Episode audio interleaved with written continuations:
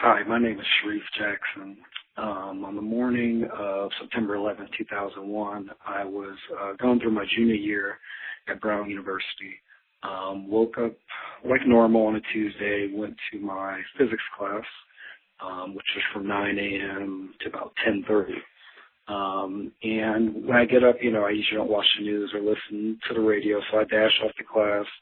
Class was about half full, but didn't really think anything of it. Went through the whole class. Um, nobody mentioned anything, so I don't think anyone knew. Um, as I was walking back, I saw a whole bunch of people just crying, and uh, I didn't know what was going on until I got back to my dorm. Um, and obviously, the news was on. My roommates were there, and everybody got really solemn.